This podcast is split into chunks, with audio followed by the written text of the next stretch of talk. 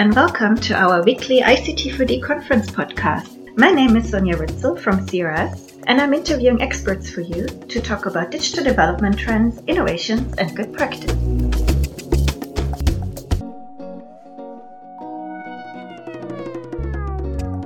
Today is World Food Day, and it's a pleasure for me to interview Deepak Pareek to talk about digital agriculture and emerging technologies, especially supporting farmers during the pandemic. Deepak, could you please introduce yourself to our audience? Yeah, sure. Thanks a lot for this opportunity to address your awesome audience. Uh, I'm Deepak Pareek. I'm founder of uh, DigiAgri and ex-founder of Microp, two companies which worked on ground with farmers from Southeast Asia going all the way to Africa, trying to help them increase their profitability and productivity using some of the cutting edge technologies, including artificial intelligence, machine learning, big data analytics, remote sensing. The idea is very simple more crop per drop, per acre, per farmer, and per dollar. Thank you. And uh, given your extensive experience in digital agriculture, particularly with emerging technologies, I would like to ask you specifically how we could better support farmers during this current COVID 19 pandemic. And what kind of trends are you seeing in terms of using digital tools to support awareness of COVID 19 messages to the rural community and also other ways to support ongoing programming and business? Yeah, sure. So actually, the typical trends I've seen in past six months, since March, I've been interacting with farmers across uh, mostly developing countries, uh, India, Nepal, Indonesia, Vietnam, Philippines. Uh, one trend I can very easily see is that uh, they want to adopt community tools like WhatsApp a lot. So typically, if you see that, like you know, the solutions which want to serve farmers, they need to move their solution in form of automated bots which can use WhatsApp infrastructure to deliver message to the farmer. So for them to download a new application and understand that application and uh, the learning curve is a little bit steep, so they prefer getting the solution like in form of WhatsApp messages. So that's one trend which which I'm seeing that like you know the adoption is close to like you know month on month I've seen 18 to 20 percent with more and more farmers uh, getting into the WhatsApp groups and and sharing a lot of information within them. Uh, second thing which I've seen is that uh, there was a lot of stress because of broken supply chains.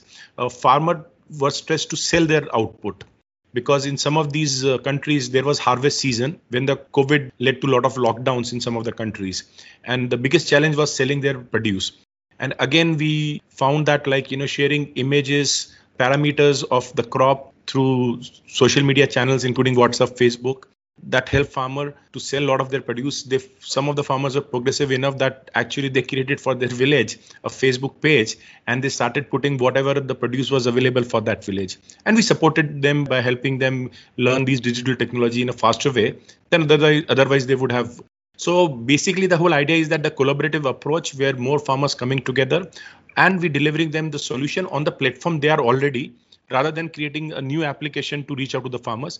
They are on facebook reach them on facebook. If they are on whatsapp reach them on whatsapp. Now that is a part of the delivery. As part on the backend side what are the services they are looking at?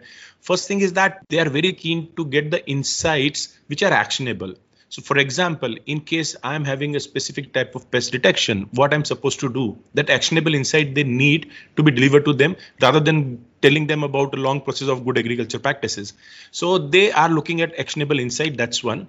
Second, there is also a growing trend in where actually farmers, cooperatives, they're trying to buy or rent tools like drones for doing the spraying on their farm so that they can reduce their own exposure right on the field. And uh, one drone can take care of like you know spraying uh, fields of four or five small and marginal farmers. So that is second trend which i'm seeing that automation but the automation using digital technologies like drones and uh, bots. Third area which i see that you know farmer uh, getting i'll say that uh, more attuned to digital technology is that the collection of their own information previously the farmers were not very keen to share right information about them. Now they are very very keen to share what they are growing how much land they are growing and they are also okay to like you know do the geolocation using the application of their field so that like you know whether or the using remote sensing the actionable insight can be delivered to them. So these are three areas broadly which i see like becoming a big plus for the farmers during these covid times. Now coming to the about sending the message of covid uh, and and how to respond to covid on the health side Again, uh, WhatsApp and Facebook, I believe, are the tools which farmers have adopted. So those are the good tools for reaching out to the farmers. And uh, even the penetration of these tools have increased substantially in rural economy, rural communities. Thank you. That has been a wonderful um, overview of different trends, reaching from communication, behavioral technology, social media to automation and remote sensing. You covered a, a big ground, and we can see a lot of things are happening. As you already mentioned at the beginning, particular adaptation and user centered design are very crucial at the moment to change to the current situation and changing situations, as well as to the specific needs of farmers. Could we talk a little bit more about this? So, particularly, how are you seeing services being adapted to the new COVID related information or provide solutions to COVID related market disruptions? Also, how to better understand or respond to changing farmers' needs with real time feedback mechanisms? Yeah, sure. So, like, you know, you got it very right. Like, you know, adoption becomes a big challenge when we talk about digital agriculture technologies or even like, you know, reaching out with a digital solution to rural communities. The one of the reason is that actually because of their understanding of these technologies limited, the trust is little bit lacking. So adoption is only possible if you initiate giving them some value where their actually financial cost is not there. So whenever, for example, when I said WhatsApp, because there is no cost at the farmer side, they are okay to test it and then start using the services when they see value. They are also ready to pay for the services. So the adoption will happen first. We have to work on a typical model where it is a freemium model, where actually initially there is no upfront cost to the farmers. Uh, second thing is that we have to keep whatever services we are delivering them of immediate value. Okay, that in case it is either making their life a little bit comfortable uh, where they don't need to venture out too much out of their house. For example like you know delivering agri inputs to their doorstep. So typically agri input e-commerce is picking up. Secondly which makes them more productive when in farm. If they already know that actually not every day i have to go to check the moisture of my soil i'll get a trigger message saying that today i need to go and irrigate they love that because like you know that reduces their uh, like you know activity on field and that makes them more productive. And third area of adoption which uh, i believe like you know is key to them is that trying to make everything's very very simple and intuitive. Rather than them to be like you know going through a lot of menus or like you know i've seen in some of the application where like you know you have created very very complex menus for them to understand. Uh, something should be on i'm saying that immediately easily actionable is what the typically rural communities are looking forward to again coming to like you know about the covid see challenge is that you'll find that the rural communities they have a biggest challenge of physical infrastructure right? So when we have to reach out to them uh, like you know physically it becomes a little bit of constraint digital technologies can reduce that the part to the end user in the rural community. And that is what i believe is should be the focus of when we are trying to deliver services to the farmers and specific providing them the updates on the healthcare providing them right you know the right way of doing the farm meetings providing them the updates about like you know in case somebody is showing the symptoms how to track those symptoms and what action need to be taken depending on the local administrative uh, i'll say processes. So all those things need to be delivered to them and i'll say that scalable opportunity of using digital technology to do that for sure. Thank you. You just mentioned as well like supporting the digital covid response and updating information around healthcare. And very much I see with your work, it's a very multi-sectoral approach and a very focus also on partnerships which is becoming more and more important and pertinent um, for our sector, and specifically now during the pandemic. So I would like to talk to you a little bit more about this multi-sectoral approach. What can be learned from other sectors like the health or education sector? And if you had some insights on how the agricultural sector and maybe specifically how INGOs could better collaborate with the tech sector. When you take a multi-sectoral or multi-participant approach, then only you'll be able to solve some deep-rooted problems of agriculture.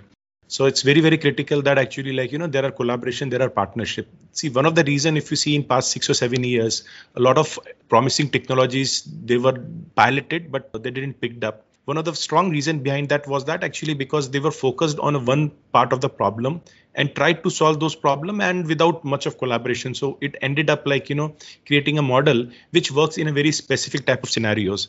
And that has led to where the scalability become a big challenge when we take an approach for example we did it in like state in gujarat uh, in, in india called gujarat where we work with the farmers growing potatoes where we in, in involved typically development agencies, we involve input companies, we involved output companies, farmers, extension services providers, and the government bodies. When all of them were on the same platform and they started working with the farmers, we were able to increase their profitability by 18%.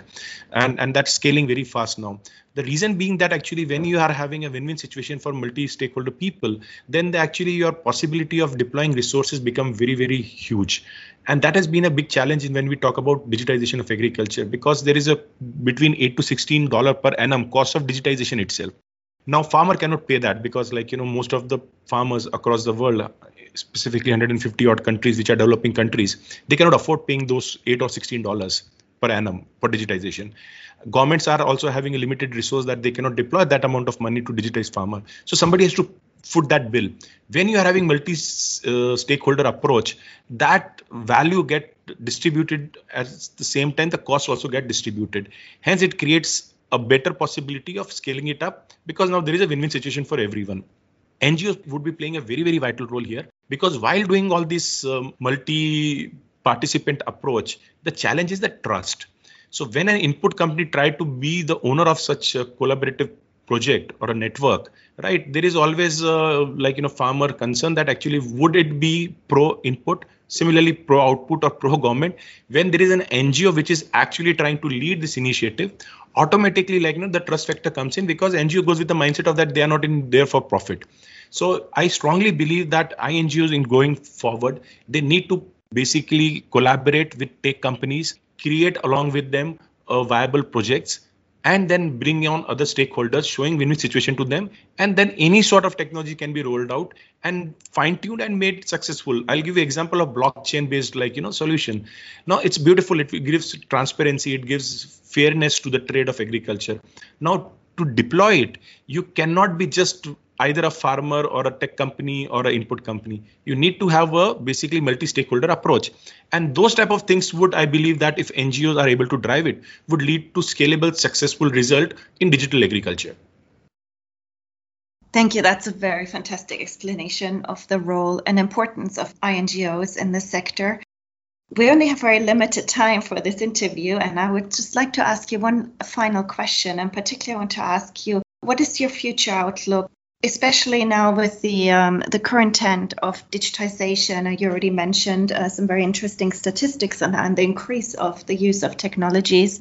Do you see this as an opportunity to rethink the agricultural value chain and partnerships, particularly around ICT for ag, and maybe even an opportunity to disrupt some more traditional agricultural extension systems for a more effective approach? Yeah, hundred percent. I believe like today we are standing at point of uh, I'll say that success or a failure. Our world would be defined by what we do today. So if we see that actually what we have been doing so far, that we have ended up in a situation where, where we are having close to 850 million people going to bed without two square meals, and we are having close to uh, 500 million farmers who are in severe poverty, right? And that is what we have been able to create so far. Now, to undo that, we'll have to bring in disruption. And disruption is only possible when you use technology. For very simple, we need to make the agriculture value chain fair, fast, and fresh. And that is only possible when we are able to deploy these technologies in a way where it is profitable for the farmer. At the same time, it reduces the inefficiency and shorten the supply chains. And finally, get safe and secure food for the end user now here what i believe is that going forward our future i believe in future in next 10 years you'll find 80% of the farmers across the world would be using digital tools in one way or another right? So that will lead to creating a lot of data context and hence uh, insight for everybody to see making this trade more transparent which is the need of the hour. We have lived too long in opacity in agriculture value chains where the person who is eating the food is not safe or secure or not and at the same time farmer is not getting the fair price. Now this is gonna end i see in next 10 years because if we are not able to do that believe me like you know we are having far far bigger challenges on our hands because uh, 28% of the land used today is used for the food which would be going to a dustbin right? We are having very inefficient value chain. Secondly if you see that only 18% of the final cost of the produce which you purchase from the supermarket goes to the farmer who puts 80% of economical effort. So these are not sustainable. This is only possible when we have digital technologies reshaping the whole industry and that is what i believe the future is all about. That is yeah a very bright look of the future. I really hope you're right. And i know we didn't really have time now to talk about uh, digital literacy and how we support the understanding of the technology and the use and, and distribution of technology, but that might be a discussion for another time. Thank sure. you so much for all your insights. I thought that was very interesting. Thanks, pleasure is mine, and wish you a very, very happy World Food Day. And thank you all out there for tuning in. More information about our upcoming podcasts and webinars can be found on our website, ictconference.org. Hope you will join us again next week.